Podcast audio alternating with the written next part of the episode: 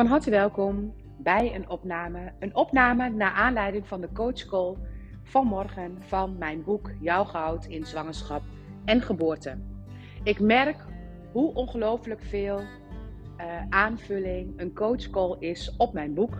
Niet zozeer omdat mijn boek niet goed geschreven zou zijn, maar hoe fijn het is om een situatie heel specifiek te horen, te belichten en dan daar de antwoorden uit te geven. Vanmorgen was er een prachtig voorbeeld van een vrouw. Haar moeder is geboren met een waterhoofd. En helaas kan zij weinig navragen aan haar moeder. En kan ze ook weinig vragen over of dit bekend was of dat dit bij de geboorte hetgeen is wat er gezien werd. En dat maakt ook niet uit, want we hoeven niet teleurgesteld zijn over iets wat er niet is. We mogen uh, de antwoorden vinden in dat wat er op dat moment heeft gespeeld. En hoe dat wellicht zijn uitwerking nog heeft naar het nu. Nou, wanneer je zwanger bent van een kindje met een waterhoofd, dan is dat ongelooflijk veel impact.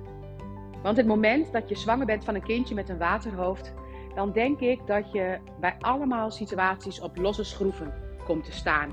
Situaties in de toekomst. Bijvoorbeeld, je gaat misschien denken van nou, hoe zou de bevalling gaan verlopen?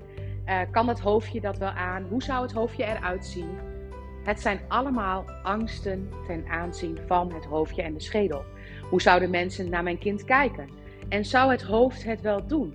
Zijn er überhaupt geestelijke afwijkingen, ja of nee? Waar natuurlijk ernstig rekening mee gehouden zou worden.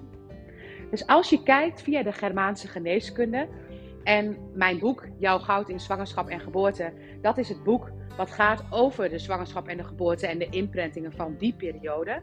Maar het volgende boek en ook mijn opleiding gaat over de Germaanse geneeskunde. Oftewel, hoe kun je naar dat soort situaties biologisch kijken? Nou, kijk je biologisch naar een verhaal ten aanzien van de schedel, zoals bijvoorbeeld bij een waterhoofd, dan kun je allemaal aanvoelen dat de situatie van jouw kind heeft een waterhoofd al niet te verteren is. Dus dat geeft al heel veel verteringsproblemen in het systeem. En daarnaast word je ongelooflijk bang om aangevallen te worden. Aangevallen wellicht door de buitenwereld die er iets van zou kunnen vinden. Het hoofdje is super kwetsbaar, dus hoe angstig kan het zijn om het hoofdje zeg maar aan te raken of om uh, daar iets verkeerds te doen. Heel vaak zijn er ook nog veel operaties nodig dus wordt een kindje ook echt letterlijk aangevallen bij het hoofd door middel van een mes die daar een operatie moet gaan uitvoeren. Dus naast dat het een situatie is die wellicht niet te verteren valt, is het ook een situatie waar je je bijna voor moet wapenen, omdat er zoveel thema's rondom dat hoofd aan de hand gaan zijn. Nou, kijk je volgens de Germaanse geneeskunde, dan is het belangrijk om te zien wat het lichaam doet in het geval van bijvoorbeeld een aanval. En wat het lichaam dan doet, bijvoorbeeld bij de schedel, dat is een extra harde schedel maken. Een extra uh, laagje cellen in de schedel. En die extra laag met cellen in de schedel, in de vliezen van de schedel, die zijn er natuurlijk om te beschermen bij de schedel. Dus om juist die schedel een bepaalde bescherming te geven. Maar als ergens extra cellen in zitten, dus als je bijvoorbeeld kijkt naar weefsel van bijvoorbeeld een kussensloop en je zou extra draden doorheen gaan spannen, dan wordt dat weefsel stugger. Dus het weefsel van een kindje met een waterhoofd waar angst is om aangevallen te worden en waar ook letterlijk aangevallen wordt door bijvoorbeeld operaties, dat is veel stugger weefsel. En als iets veel stugger is, dan is de druk daar ook veel hoger. Een bal die veel, veel meer druk heeft, zeg maar, wat een stugger weefsel is, dat is een bal met een bepaalde extra druk. En is die bal bijvoorbeeld heel zacht, dan is dat veel minder drukgevend. Dan is het veel zachter.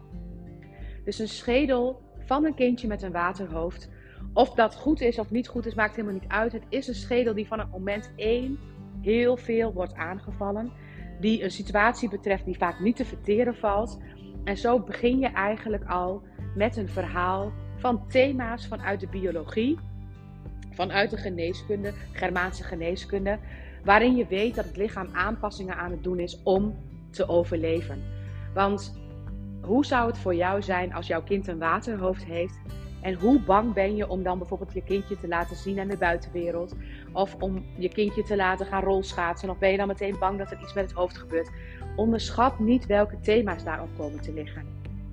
En deze vrouw, die mij deze vraag stelde, is de dochter van een moeder met een waterhoofd. Oftewel, zij heeft in de buik gezeten van een vrouw die dit heeft meegemaakt bij haar geboorte. En die dus eigenlijk al die angsten die bij waterhoofd horen in haar systeem heeft. Daar waarschijnlijk ook niet in verteerd heeft, zeg maar. Die daar geen hulp voor gehad heeft om dat te verteren.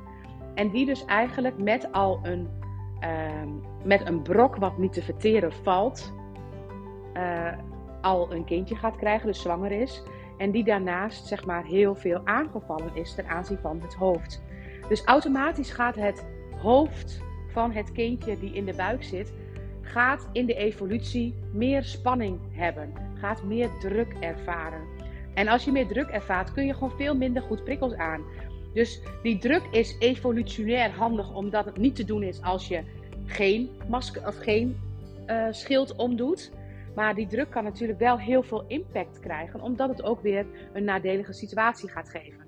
Dit laatste stukje zal ik nog even gaan herhalen. Want het moment dat je dus in de buik zit van een moeder met een waterhoofd die haar thema's nog heeft, dan word je in de buik anders aangelegd. Oftewel, dan gaat er dus al extra hersenvliezen gespannen worden. Dus jouw kussensloop van jouw hersen is minder soepel. En dan word je dus bijvoorbeeld al alerter. Ben je al drukker in je hoofd? Zit daar meer spanning? En dat is alleen maar door jouw moeder meegegeven, omdat jouw moeder heeft ervaren in haar leven hoe je aangevallen kunt worden ten aanzien van je hoofd. Dus het is helpend om dat door te geven. Alleen, het helpt je niet ten aanzien van de prikkelverwerking. Het is echt ingewikkeld om met die extra spanning in het hoofd te functioneren. En als jij als kind van een moeder met een waterhoofd weet dat jouw moeder dat door heeft gegeven omdat ze zelf zoveel aanvallen op haar hoofd heeft gekregen als kind, dan is het dan leg je het eigenlijk terug in het systeem. Dan kun je begrijpen dat jouw hersenen, of de vliezen in elk geval van jouw hersenen, jou helpen om beter te kunnen functioneren in het leven. Om de aanvallen op je hoofd aan te kunnen. Maar de gevolgen van een extra spanning in het hoofd, die zijn vaak ook heel heftig. Want je kunt veel minder goed tegen prikkels, veel minder goed tegen druk. Dus er zijn ook gevolgen van. En het moment dat je snapt waarom dat jouw hoofd die aanpassing heeft gedaan, dan kun je dat gaan loslaten in het systeem. Oftewel, dan betekent het dat als je de logica daarvan hebt, dan snap je waarom jouw hoofd dat doet. En dan snap je ook hoe die spanning in het hoofd ook weer overgeërfd wordt door de kinderen. En in plaats van dan daar lading op te leggen, oh ach en wee wat vreselijk. Nee, dit is om jou te helpen. Jouw moeder heeft dit onbewust als overlevingsstrategie aan jou meegegeven. En vanuit dat perspectief kun je heel erg veel helen. Omdat je met andere ogen naar de situatie gaat kijken, gaat het oordeel eraf. En doordat het oordeel eraf gaat, komt er een nieuwe situatie.